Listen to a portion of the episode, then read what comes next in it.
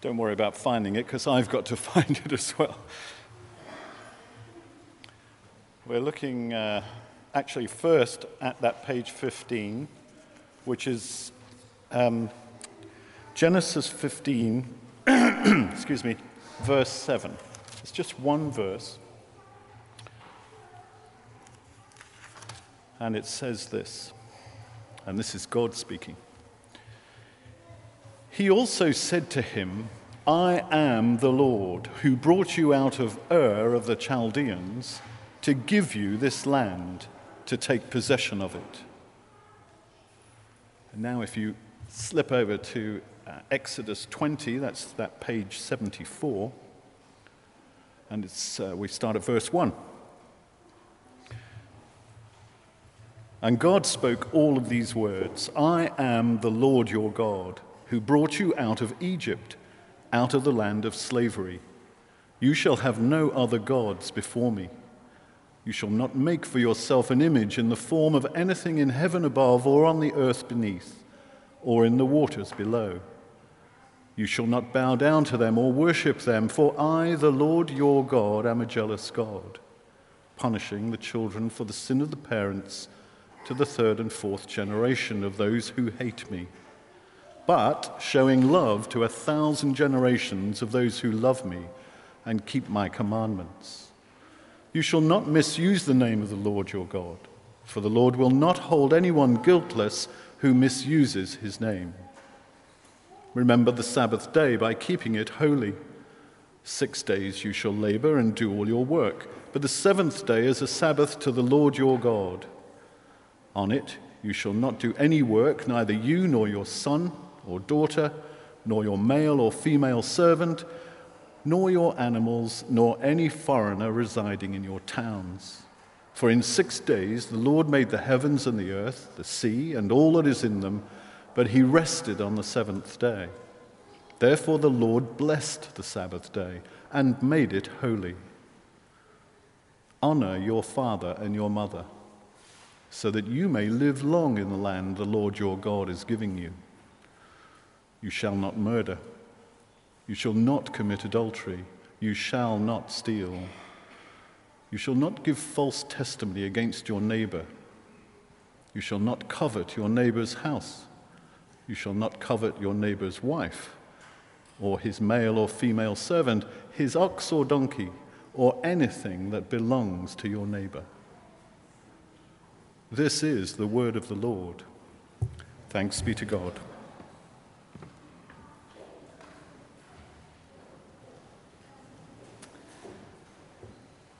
Alan, thank you very much indeed. A short word of prayer, just as we look at um, God's word together, page 74.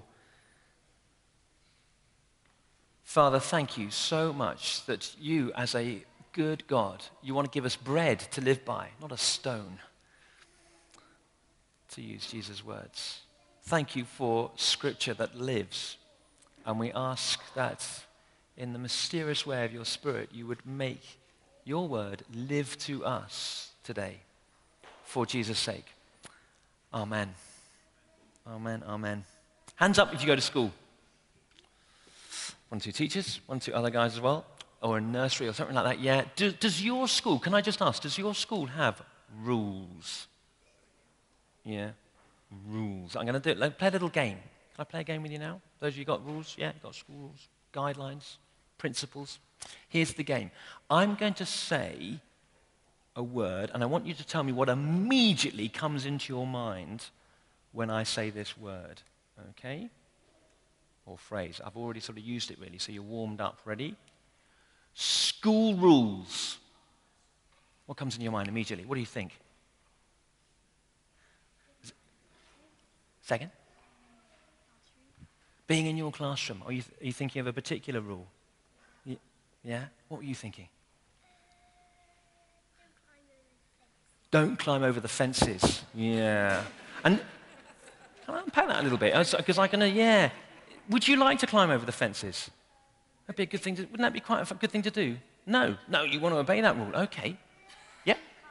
Be kind It's another rule. What do you, and what do you generally think? Oh, rules. When I say rules and regulations and commandments, What do you think? Are you thinking that's a good thing, or are you thinking that's a slightly sort of a bad thing, a heavy thing, a kind of thou shalt not wagging a finger?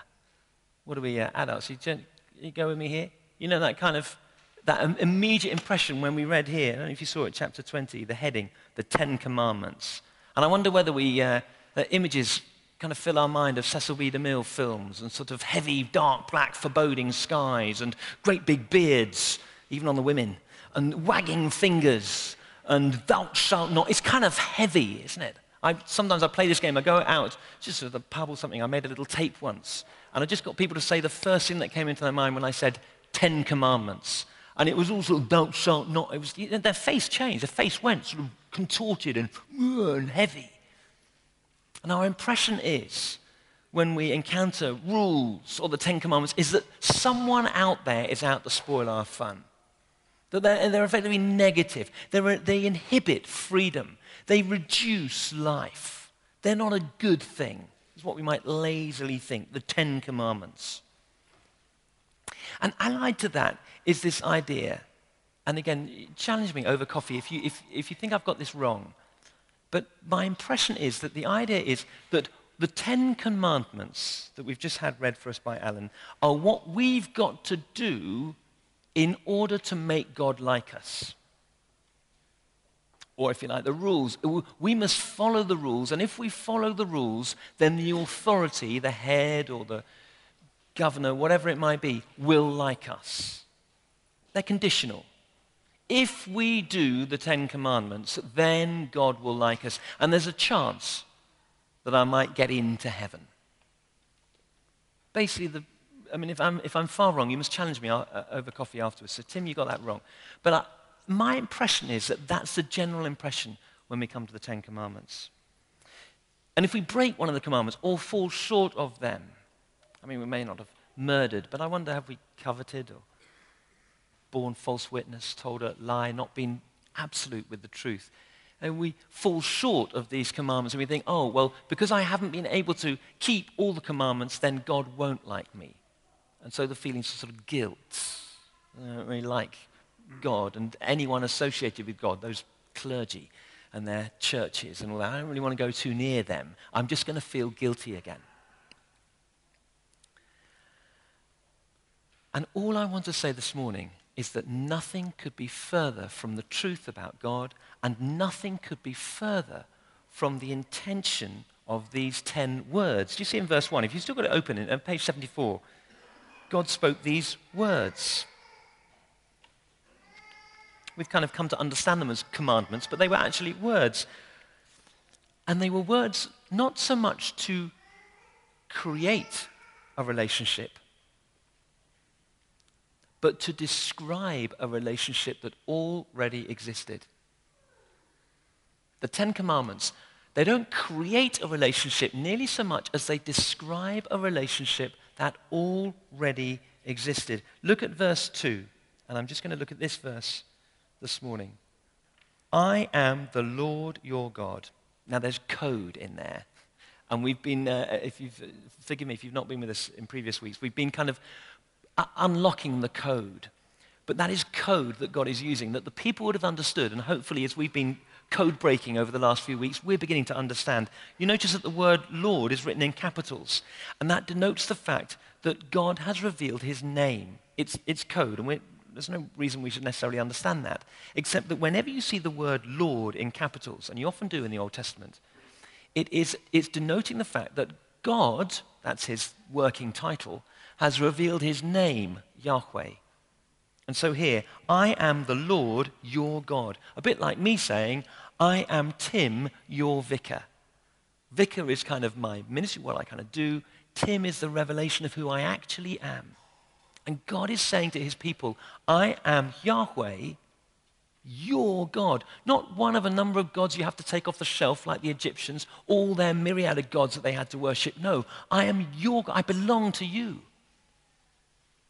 You are my people, and I am your God. I am the Lord your God. In other words, there's a relationship that already exists. He hasn't given a single com- uh, commandment, hasn't spoken a single word, and yet the first thing he says is relationship exists through covenant, the way in which God makes relationship. It's not through commandment, it's through covenant. I am the Lord your God. A relationship already exists. Look at the second thing he says in verse 2 Who brought you out of Egypt, out of the land of slavery. God has revealed who he is, and secondly, God has revealed what he has done. What he has done. Moses and Aaron didn't do much in order to flee from Egypt, other than we saw last week, be obedient to what God said and promised he would do. God provided salvation. God provided the substitute. God provided the way out of Egypt. God parts the sea. God kills all the Egyptians. God does it all. Verse 2 is a revelation of who God is, I am the Lord your God, and of what he has done. And it's vital that we understand the commandments in that context. It's not something that we do in order to create a relationship with God. If I keep all the commandments, maybe he'll like me. The commandments are a description of what a people who are already in relationship with God live like. This is what their life is shaped by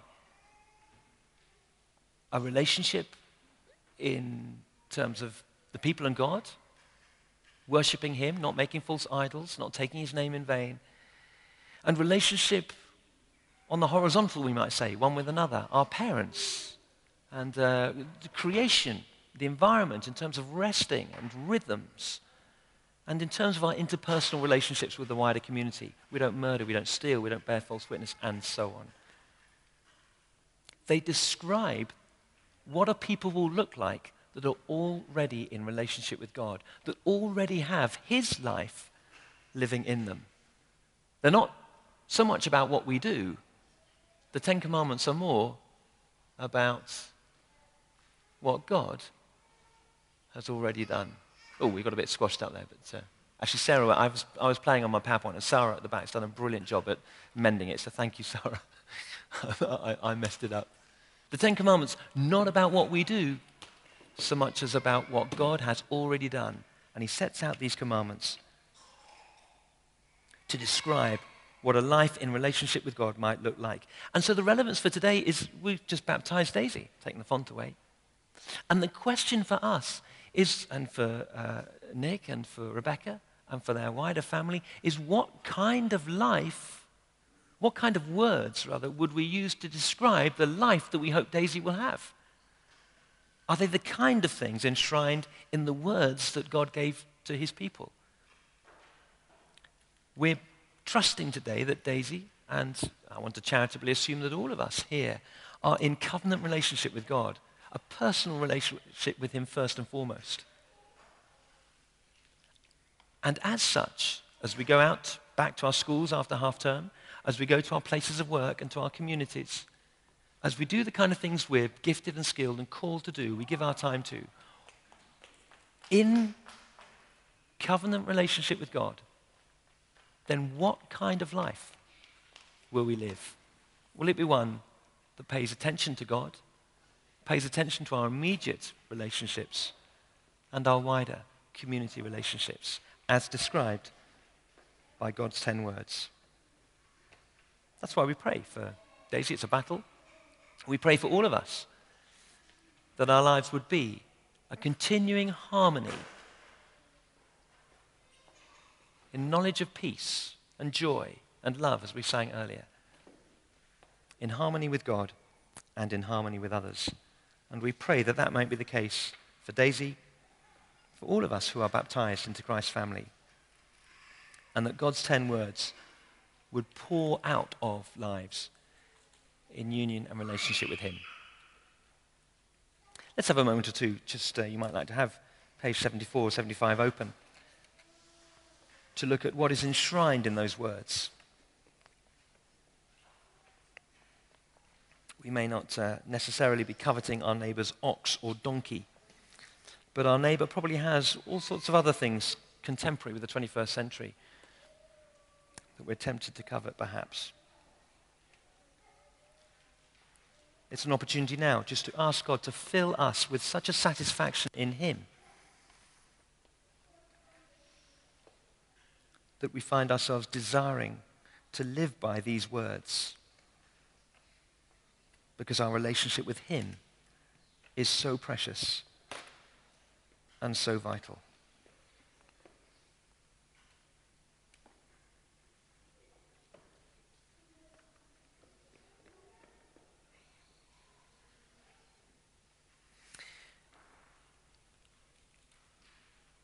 Well, in just a few minutes, we're going to sing our final hymn, Amazing Grace. Let me just uh, wrap up our thoughts here with a prayer as we lead into that final hymn.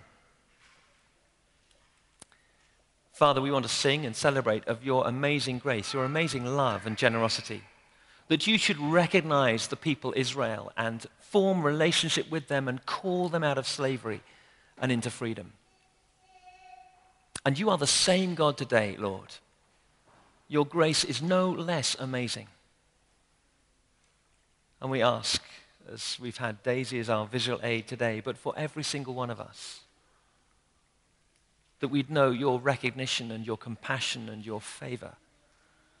That we would respond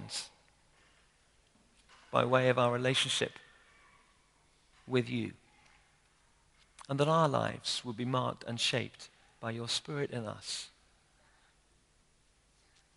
That these words would be a blessing, not just to us, but to others so that your name may be praised and glorified. And we ask this in Jesus' name. Amen. Amen. Let's stand together. We're going to sing our final hymn, Amazing Grace.